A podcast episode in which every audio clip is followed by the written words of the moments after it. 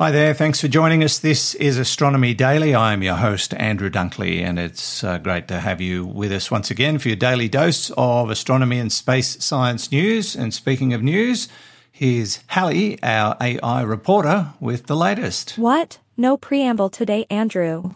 Well, normally I'd love a chin wag, but um, we've got the grandchildren here today. Um, they're getting really tired and, and kind of, you know, grizzly and carrying on like pork chops.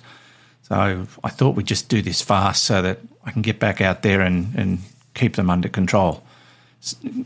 Human children, I, I, I guess you don't really understand. Say no more, I get it. I have to tutor my sister's kids in Java language and their attention span only lasts microseconds and their RAM is off the charts sometimes. Uh, okay, now we really need to talk, but we haven't got time because they'll hear me. So let's get the news headlines. The Astronomy Daily Podcast with Andrew Dunkley. China's Human Spaceflight Agency has begun the search for a new batch of astronauts. The China Manned Space Agency announced that it will select 12 to 14 candidates to join its pool of astronauts for future spaceflight missions. Those selected will form China's fourth generation of astronauts. CMSA said that it will seek seven to eight pilots along with five or six spaceflight engineers. Up to two of the latter group will be payload specialists. The pilots will be selected from the People's Liberation Army. Civilians from China's space-related sectors can apply to be spaceflight engineers. The new astronaut selection round is open to candidates from Hong Kong and Macau for the first time. The Nobel Prize for Physics has been awarded to scientists working on a solution for quantum computing. French physicist Alain Aspect, Austria's Anton Zeilinger, and American John Clauser were honored for their experiments exploring the nature of entangled quantum particles. Defying the logic of our everyday reality, these particles behave like a single unit even when they are far away from each other. Engineers are currently working on harnessing this odd behavior in a range of revolutionary technologies quantum computing and quantum cryptography, a supposedly unbreakable technique of secure information coding. Russia's space agency is discussing with Moscow a continuation of its participation in the International Space Station past 2024, a Roscosmos official said this week. Sergei Krikalev, head of Russia's human spaceflight programs, announced that Roscosmos had started to discuss extending our participation in ISS program with our government and hope to have permission to continue next year. With ties between Russia and the West rupturing over the war in Ukraine, Roscosmos chief Yuri Borisov had announced over the summer that Russia would leave the ISS after 2024 and would seek to build its own space station. He has not set a firm date for that plan, so an extension of the deal with the ISS is, seemingly, still on the table. European aerospace company Airbus has been testing its Mars sample fetch rover over the past few weeks, in simulated Martian terrain in a quarry near London. You might wonder why given that plans for its use on Mars were scrapped in July because of NASA's preference for smaller retrieval helicopter technology. But now the rover might get a new lease on life on a future moon mission. The Fetch rover, which can drive up to twice as fast as Perseverance, according to Airbus officials, features a unique wheel design inspired by the Apollo-era moon rovers. The wheels are encased in protective tires made of metallic mesh that conforms to the surface and allows the rover to climb over obstacles more efficiently. With the Artemis missions looking more and more probable, the Fetch rover may well fill the brief for lunar exploration. And that's the news, Andrew. Thanks, Halley. We'll catch up with you before the end of the program. Now, as you're aware, I speak very, uh, well, every week and very highly of Professor Fred Watson, who is uh, the astronomer at large. And uh, we talk regularly on Space Nuts about all sorts of uh, things uh, astronomical and space science. And one of the things we've been talking about recently is the double asteroid redirection test, the DART impact on um, the distant object known as Dimorphos or um, I think people pronounce it several ways, uh, which was orbiting or still is orbiting the asteroid Didymos. Well, um, the first images have come back, and Professor Fred Watson is going to tell us a little about uh, a little bit about what's been observed. Hi, Fred. Hi, Andrew. Yeah, this is great stuff. Um, and the, there were images that came back, of course, from the impacting spacecraft itself, the DART, which showed the uh, asteroid moon Dimorphos getting closer and closer and closer. And so we could see the structure on the surface. And then, of course, nothing mm. when the spacecraft hit and the vision was lost. But what we now have is uh, a number of other images from different sources, uh, quite a spectacular array of them. Uh, and perhaps the most immediate are those that were taken by the little CubeSat that yes. accompanied DART. That was Italian, uh, wasn't it? Yes, that's right. Mm. LICIACube uh, was its name, or still is actually, because that didn't smash into the into the asteroid. And um, there's some quite striking images that have come back from this, showing principally the, the sort of plume of debris that was ejected by the by the impact. Um, and so if you think of what's happening, you've got this spacecraft, a half ton spacecraft, smashes into the surface of an asteroid that could be quite loosely bound. In other words, more like a rubble pile than a solid asteroid. Yeah. Uh, and so that throws up a cloud of debris, which is illuminated by the sun. And that's why it suddenly gets very bright. Mm. Um, so the LICIACube images show really quite some detail of the you know the event itself and the immediate impact. But we also have uh, images from both the Hubble telescope and the James Webb telescope, uh, which show the aftermath as well. And this is quite interesting because this is the first time that the James Webb and the Hubble have observed the same object at the same time. uh, so it's, uh, yeah, the same celestial object simultaneously being observed by both of them. And of course, because you've got Hubble looking at visible light and James Webb looking at infrared, yes, um, you get slightly different images, and it's the structure of those, uh, the differences between those images that um, that will tell you a lot about the debris, about the, you know, the basically the constituents of the debris.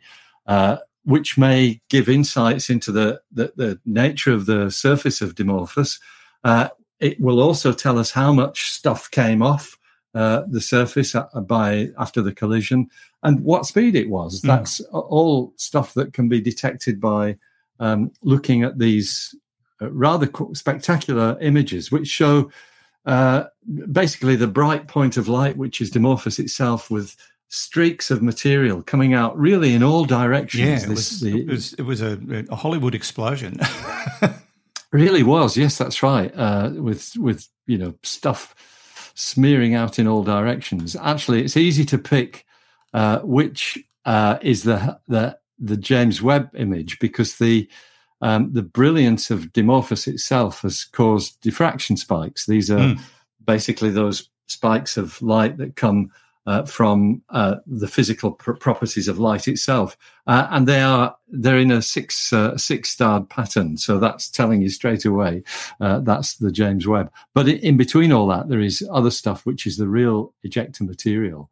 And finally, um, the image that I really liked, which has come from the SOAR telescope in Chile, uh, which you and I don't talk about very often. Uh, SOAR is an acronym uh, for the Southern Astrophysical Research Telescope. It's a 4.1 meter telescope, similar in size to our Anglo Australian telescope here in New South Wales, but much, much younger. And it's at uh, Cerro, Tololo, Inter American Observatory, not far from La Serena in Chile. Uh, which I haven't visited, but I have seen from a distance on the mountaintop from across the valley.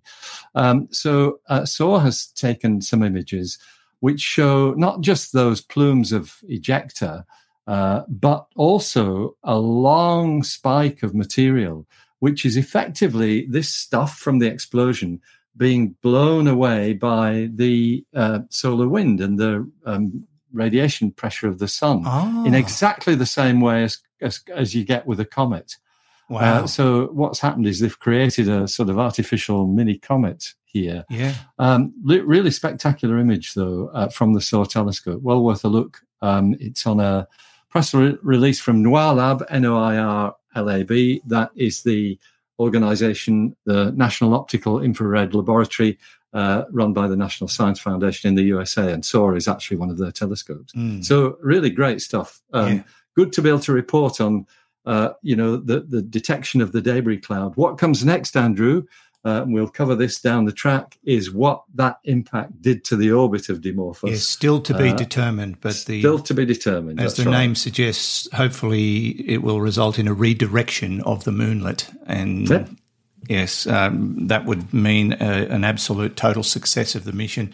I'm just uh, amazed by all the science, all the observations, the spacecraft chasing uh, dart, uh, the, the, the fact that it hit so close to its uh, prime target position on the moonlet, everything just happened perfectly. It was, uh, it was just a, an astonishing mission, and um, it's it's worth uh, looking into the aftermath of that. And we're starting to see feedback already, so plenty plenty more to learn. Fred, thanks for joining us on Astronomy Daily. Nice to catch up, and um, yep. we'll talk again soon. Sounds great. Thanks, Andrew. Professor Fred Watson, who joins me regularly on Space Nuts, which you can download from our website, spacenuts.io. The Astronomy Daily Podcast with Andrew Dunkley. Now, to a couple of other things. New research has shown that Mars may or may not contain liquid water, or maybe it has both. Uh, recent findings by a team of researchers from Cornell University suggest that radar reflections from Mars' South Pole layered deposit may be the result of geological layering. In 2002, the Mars Express orbiter detected the SPLD using the Mars Advanced Radar for Subsurface and Ionosphere Sounding.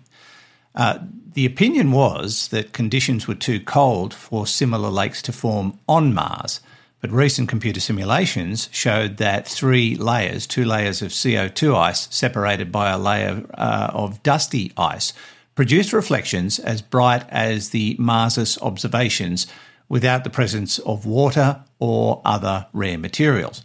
The results indicate that the Mars readings can be reproduced without water. This does not necessarily mean there is no liquid water beneath the surface of Mars' South Pole, but it is vitally important that scientists uh, determine where water is on Mars and where it is not. The presence of liquid water beneath the polar cap could also have important implications for its age, the internal heating of Mars, and how the planet's climate evolved in recent geological periods. Much the same is true of the many other suspected underground lakes detected in recent years, and of course, the planning for future human missions to Mars. New kind of space suit designed for missions to Mars could soon be developed in Australia. In fact, they've already built prototypes. Given the uh, difficulties of space flight and the effects of zero G on the human body, particularly the muscles, the bones, and uh, even the blood pressure in the eyes, finding ways to reduce the impact have become uh, uh the focus of some serious attention. The answer may well be in a full body compression system which could be worn for several months in flight, putting pressure on parts of the body that need to be manipulated or massaged or whatever you like at the right times. According to Dr. James Waldie from Human Aerospace, who designed the suit, it's basically about tricking the body and the human mind and replicating conditions from a 1G environment so the body responds and maintains its integrity. I've put that very, very simply, but that's the, the bottom line. Uh, getting the right amount of squeeze, though, apparently is key. And finally, uh, and much closer to home, scientists have found evidence of an ocean deep inside a world in our own solar system. The ocean is thought to be about 410 miles below the surface of this world, according to a study published in the journal Nature Geoscience. And the world we're talking about is Earth. Yep, they think that water, uh, the water cycle of our planet may mean that an ocean exists under Earth's surface somewhere below Botswana. The discovery was made by studying diamonds mined in the region, and they think it's more likely to be a slurry rather than a fluid ocean. But it does suggest that Jules Verne wasn't far wrong when he wrote Journey to the Centre of the Earth. All right, that's about it for today's episode. Anything before we go, Halley? Who is that, Auntie Halley? Shh. I'm working. Go back to your virtual room and study for your Java exam. Sorry, Andrew. That was my niece. She's cute, but needs to learn her place. Um, yeah, no worries. So, babysitting, yes, I get it. We're doing the same. Yours is learning Java language, mine's learning all the different Pokemon. okay, Halley, I'll leave you to it and we'll catch up tomorrow. See ya. Bye. Bye. Oh, she's still there. Or I didn't even ask her name. Maybe tomorrow. Uh, that's it from us. Thanks for your company. Hope you enjoy uh, Astronomy Daily. If you do, please leave us your reviews and don't forget to visit our website for more Astronomy Daily news, uh, spacenuts.io, and click on the Astronomy Daily link and subscribe to the newsletter while you're there and maybe catch up with back episodes and, of course, episodes of Space Nuts with Professor Fred Watson. Until next time, this is Andrew Dunkley for Astronomy Daily. The Astronomy Daily Podcast. with Andrew Dunkley.